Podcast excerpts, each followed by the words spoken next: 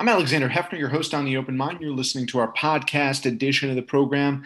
I'm delighted to welcome to our broadcast today Dean of the School of Public Health at Brown University and Professor of Health Services, Dean Ashish Jha. Welcome, Professor.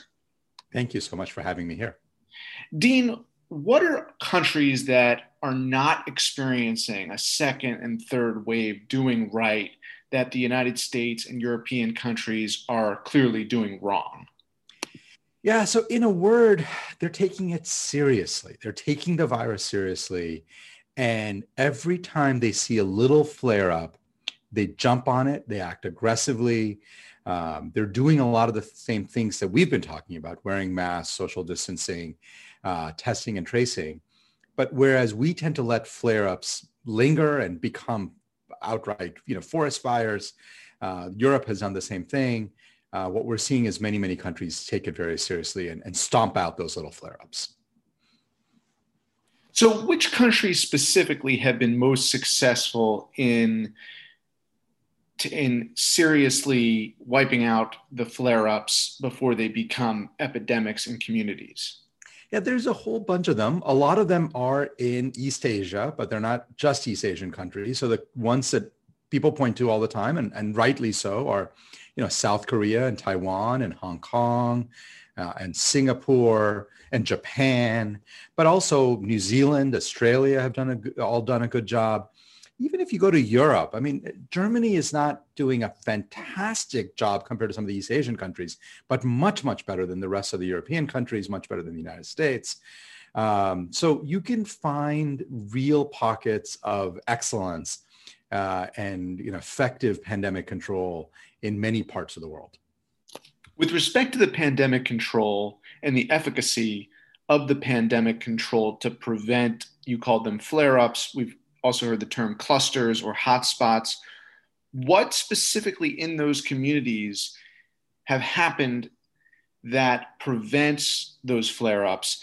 Is it the partial shutdown has remained active, or is it just a level of discipline in certain businesses or services that have prevented there from being new infections?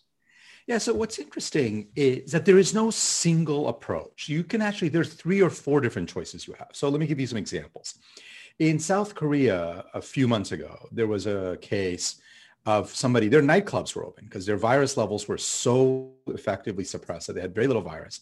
And so they opened up their nightclubs. And one Friday night, I think it was a Friday night, uh, somebody who was infected and, and, had no symptoms went to a nightclub and went ended up going to six different nightclubs that night, ended up infecting dozens and dozens of people.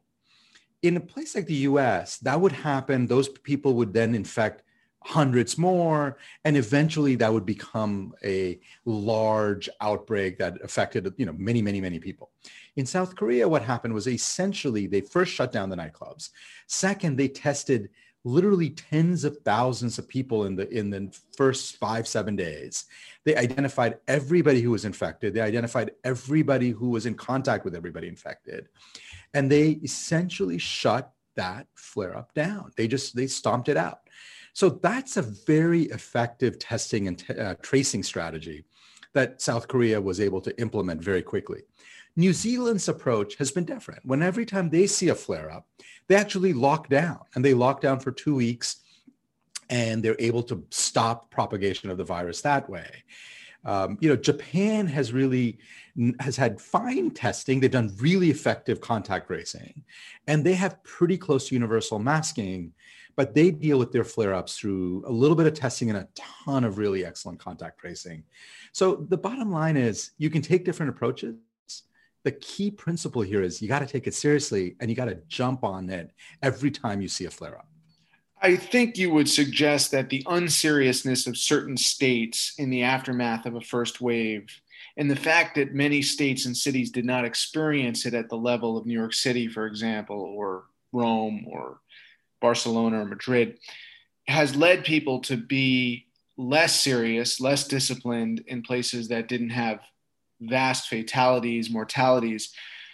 But of the descriptions that you offered, the, the various approaches, with new public health leadership that may be in the future of this country, what would be the right approach in, in the decentralized 50 states that we have to manage contact tracing more effectively, given the size of the US? Um, what is realistic, and, and, do we look at uh, Australia? Do we look at um, Germany as examples of larger countries that were moderately more successful? Yeah, no, I think that's exactly right. And the, what I would say is uh, we need a national plan and we need a national strategy, but it's got to get implemented within the states.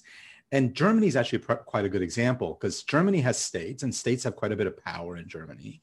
Uh, but you've had real national leadership. And what Angela Merkel has done is made sure that while states have lots of flexibility on various things, uh, and they can take almost any approach they want, they don't get to take no approach at all. Like they can't just blow the virus off because, you know, things that go bad in one state will end up infecting and influencing what's happening in all the other states. So what we need from a federal government is a strategy that makes tons of testing available, lots and lots of testing available, uh, helps provide resources and technical capacity for contact tracing. But you can imagine some states that say, you know, we're going to do a little contact tracing, but mostly we're just going to make testing widely available and really use that and do universal mask wearing that's probably good enough.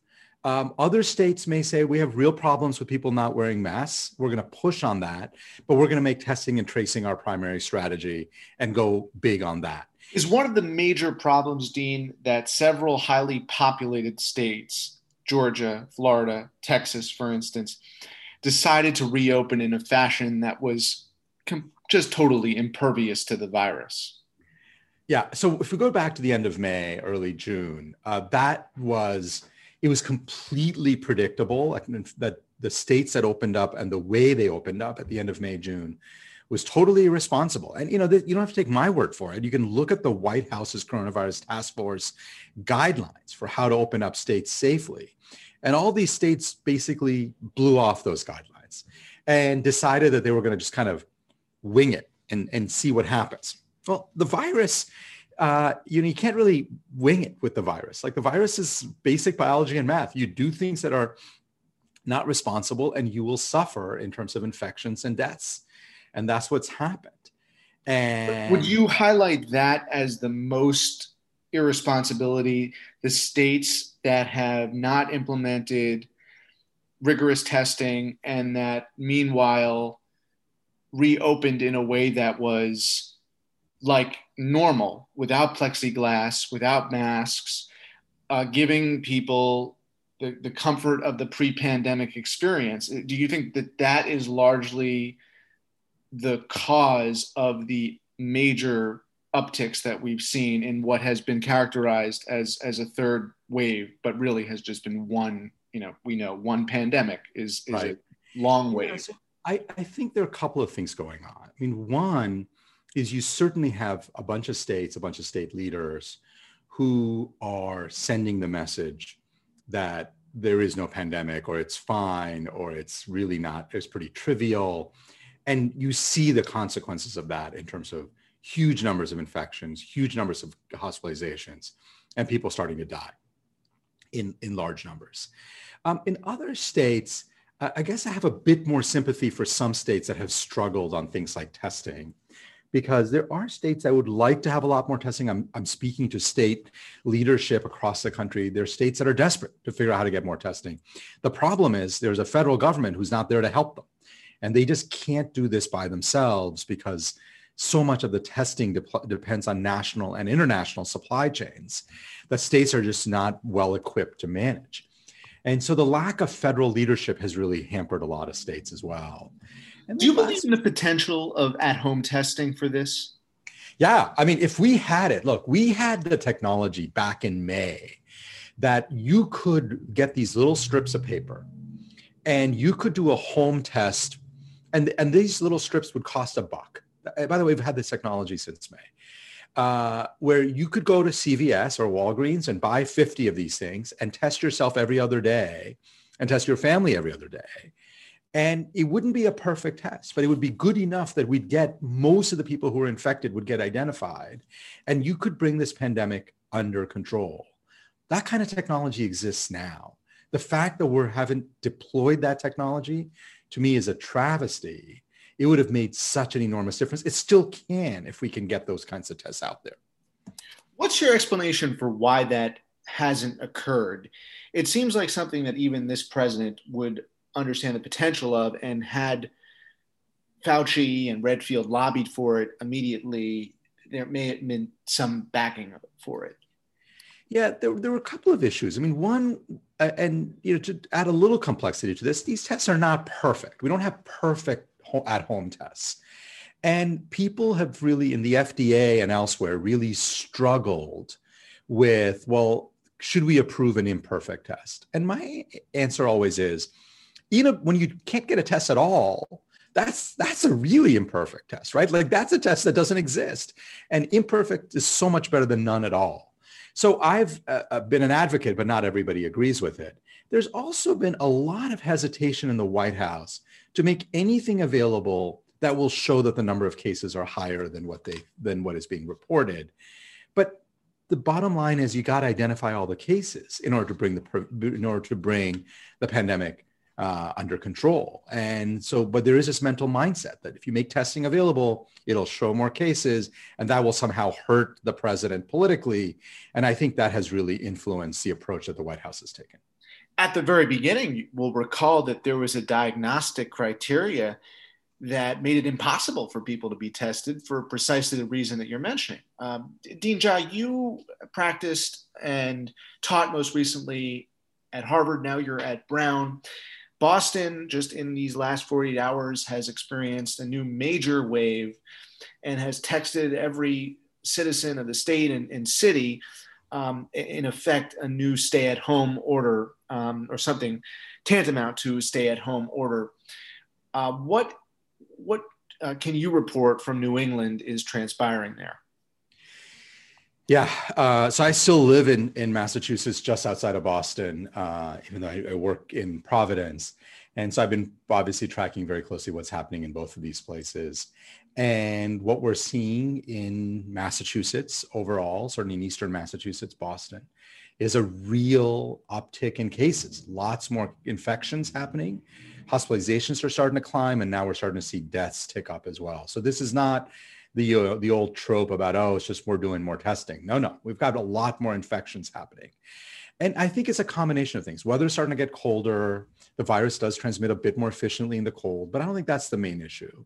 I think people are letting their guards down. And I also think from a policy point of view, uh, our state policymakers who've been quite good actually have uh, let their guard down a bit in terms of allowing for more in uh, in-person dining and uh, and we have casinos open in Massachusetts. I mean, again, the kinds of things that really will drive up infections. And then, of course, more and more people are having uh, house parties and gatherings.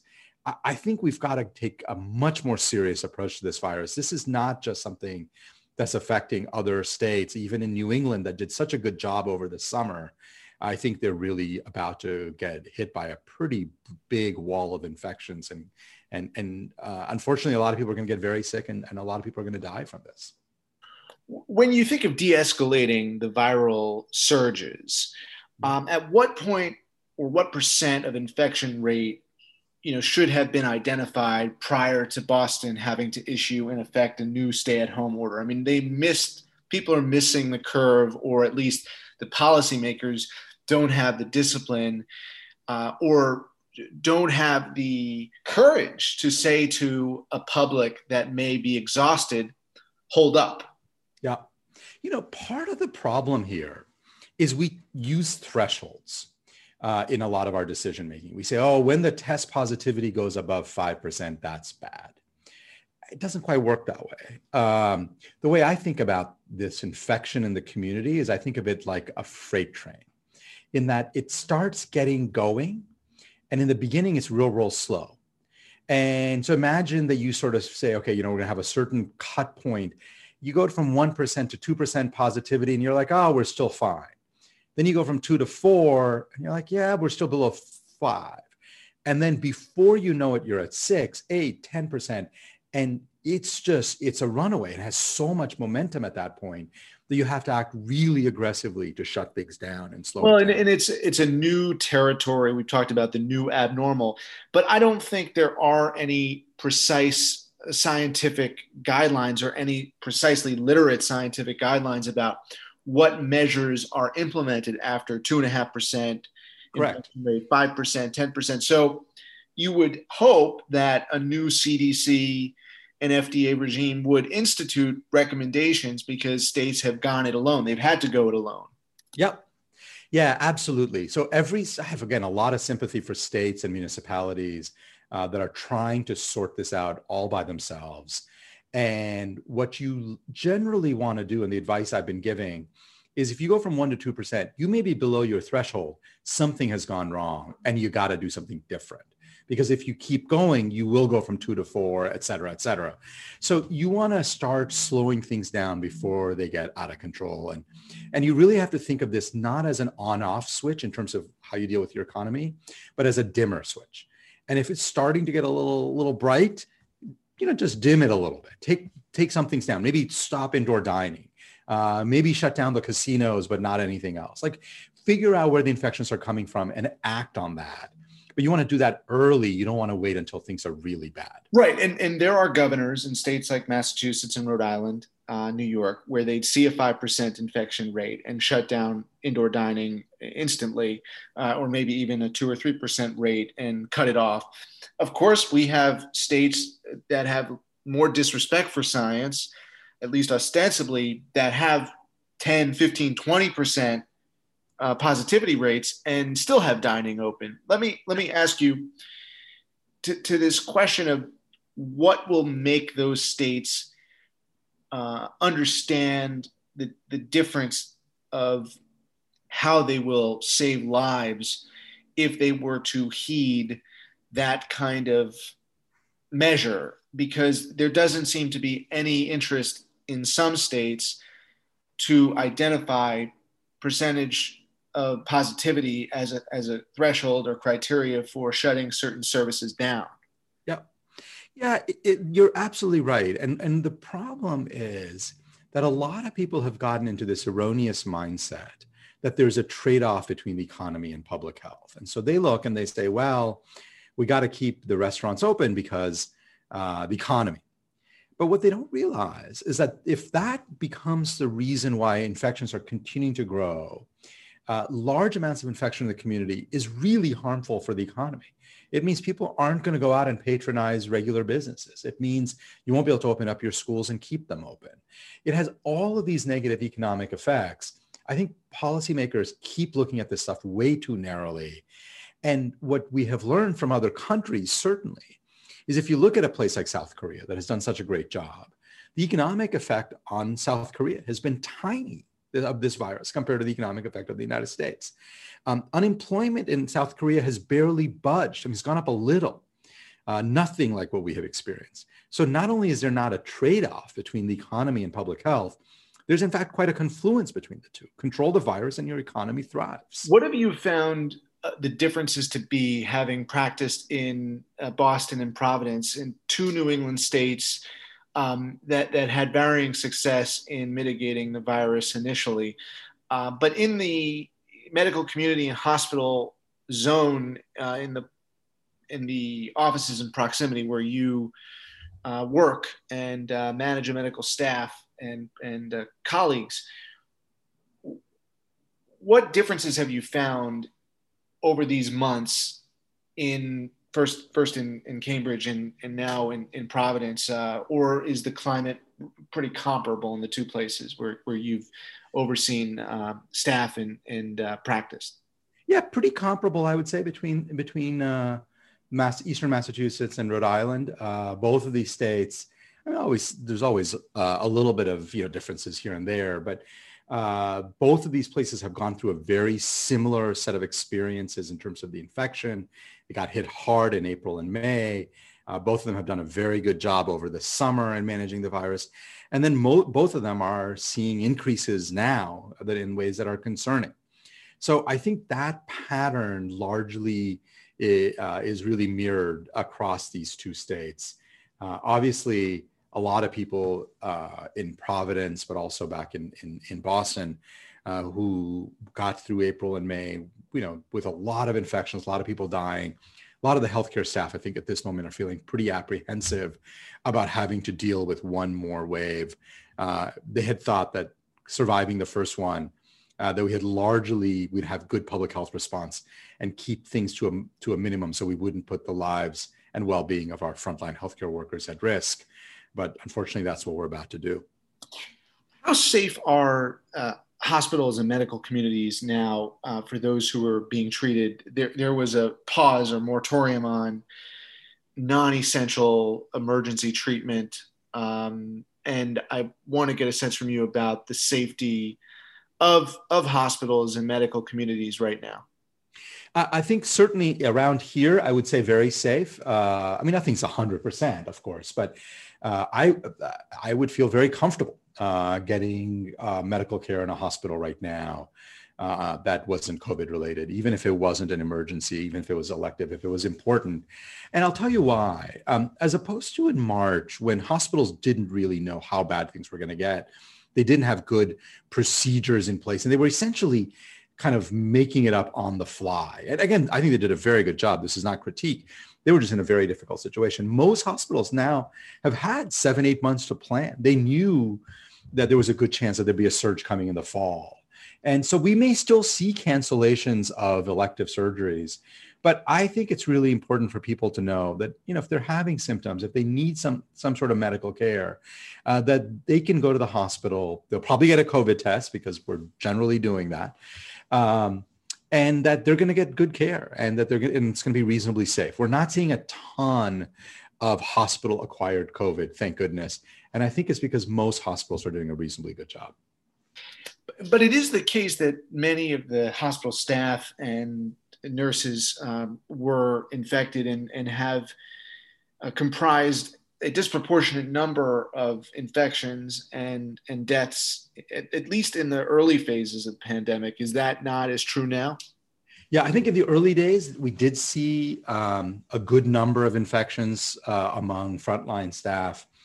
Uh, it is uh, it, these days, I would say in general, it's less true. I, I, still we still see occasional outbreaks in hospitals, um, but in general, I think it's less true, and that's because uh, you know we're, we have not necessarily gotten any better at procuring personal protective equipment for our frontline healthcare workers. I mean, certainly not the federal government hasn't done that much, but what we're seeing is hospitals have figured out how to do a better job recycling some of these uh, protective equipment. They've figured out how to uh, keep people safe. I, I, think hospitals could still be doing more. Don't get me wrong. And I've been pushing hospitals to do more testing of their clinical staff, uh, which would add another layer of protection. But it has gotten much better. Dr. Ashish Jha of Brown University, thanks so much for your time today. Oh, it's such a pleasure. Thank you for having me on.